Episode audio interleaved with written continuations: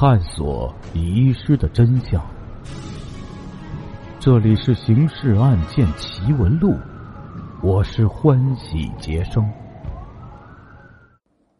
时间：一九五六年，地点：接仙斋。案件进程：楼百明和副组长金初亚同住一个房间，两人回房间后又谈了一阵，不得要领，只好睡觉。睡了大约一个半小时，娄百明突然被一阵急促的电话铃声给惊醒了。他睡眼惺忪的撑起身子，抓起耳机：“喂，哪里啊？”电话是要塞区保卫处长彭奇打来的，他向专案组长通报了一个紧急情况。接下来继续为您解密。《刑事案件奇闻录》第二十号档案，接仙斋一案第六集。六二七盗窃案发生后，要塞区司令部鉴于休养区内还住着三位将军、两位省军区首长和四位科学家，而苏联专家组还未离开，担心窃贼去而复返，再次下手。便指示保卫处加强警戒。何中堂司令员发话，让彭启迅即制定警戒新方案，教他过目。保卫处长次日便制定了一个新方案，从司令部警卫排抽调二十人，往休养区加强夜间执勤力量，调整休养区警卫排的值班班次安排。增加夜间流动哨的巡逻密度，夜间每幢别墅周围安置一名定点暗哨，两小时一班。每幢别墅周围安置一名暗哨，是何中堂想出的点子。这个身经百战的老红军，于侦查案件那是外行，但打仗却是他的拿手好戏。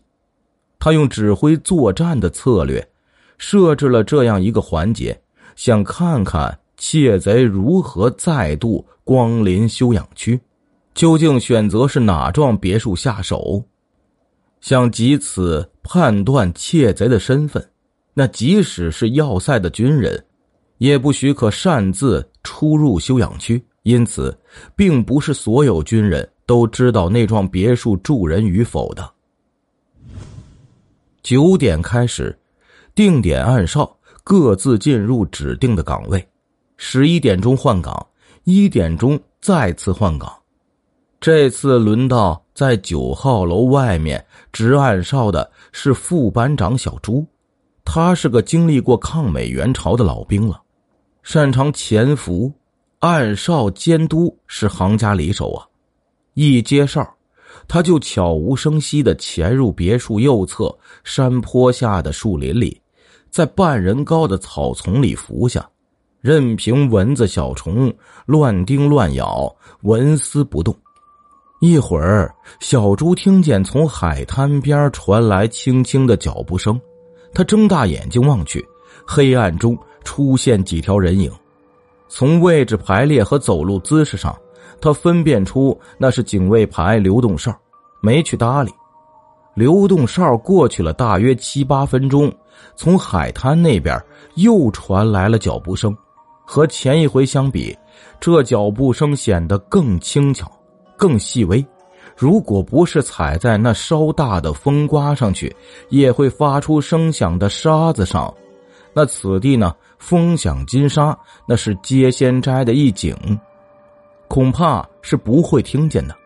小猪乍听之下，以为这是警卫处安排的，非固定流动哨，心中未生介意，但眼光还是对准那个方向。须臾，远处出现了一条黑影，步履飞快，渐走渐近。小猪看着觉得不对头啊！来人肩上没有背枪，而且其步伐也不似军人。小猪顿时兴奋起来，难道此人就是窃贼？从外面前进禁区的窃贼。他伏在草丛里，目不转睛的盯着对方。黑影来到九号楼的围墙外面，驻足而站，抬头仰望高高的围墙，稍一迟疑，忽然转身往来路走去。小猪吃不准这是什么路子，想了想，决定跟上去。这时呢，黑影已经走到别墅围墙的拐角处了。他的听觉出奇的灵敏呢。小猪身子刚一动，就听见了简直和风拂青草没有什么差别的轻微声。猛地一个急转身，盯着这边窥察。小猪以为已经被对方发现，来不及想什么，一个箭步窜出了草丛，朝黑影猛扑过去。黑影无不惊恐的低叫一声，转身拔步就往海边逃。小猪一拉枪栓，喝道：“站住，否则开枪了！”这其实啊是吓吓对方。休养区内的警卫没有上级命令，而又并非在十万紧急的情况下，是不能开枪的。黑影不知是没听清呢，还是知晓这项纪律规定，竟然没有停步。小猪见吓不住对方，只好疾步追赶。刚奔出十数步，前面海滩上突然传来喝问：“什么人啊？口令！”小猪大喜，又一波流动哨过来了，正好来个胡同捉驴两头堵，遂大声叫道：“前面截住他，要活的！”黑影见自己陷入两面夹击的困境，毫不迟疑的转身朝右侧的山坡奔，一头呢就钻进了密密的树林。当下，楼百明听彭启如此这般一说，睡意全消啊！跳到地下，大声问道：“人呢？抓到了没有？”彭启在话筒那头回答：“警卫排已经出动五十人上山搜捕去了。何司令下令出动部队，把那座山包围起来。另外，海滩那边也增加岗哨，巡逻艇也在海面上监视着。那家伙插翅难飞。好，我这里。”坐等家训，但楼百明并没有等到家训。要塞区一千两百名官兵全体出动，搜遍了整个接仙斋，黑影的踪影都没见着啊！何中堂司令员坐不住了，人呢？难道这小子上天入地了？继续搜索。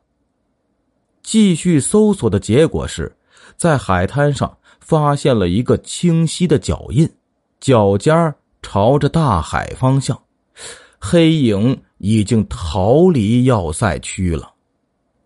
苏联专家组的化学专家拉西莫夫少校被请到海滩，不是请他鉴定脚印，而是要他设法把这个脚印原封不动的从沙滩上挖出来，作为证据保留下来。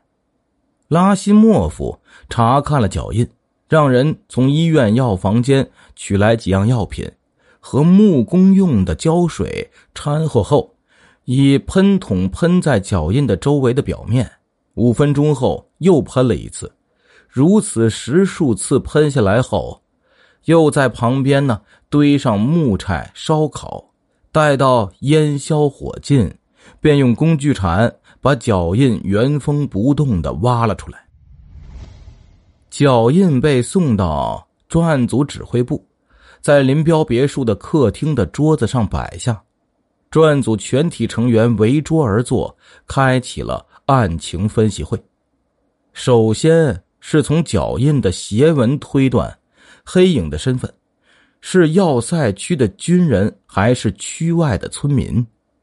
要塞区各单位早在事发后一小时便已奉命清点人数，结果都是一个不少。但由于是事隔一小时，所以不能排除如果黑影即是军人经海面潜回原单位的可能，因此需要查一查。从脚印的鞋纹来看，黑影穿的是一双半新旧的布底鞋。这种鞋走路利索，不易发出声音，攀墙上树，附着性好。当时部队也向官兵发放布鞋。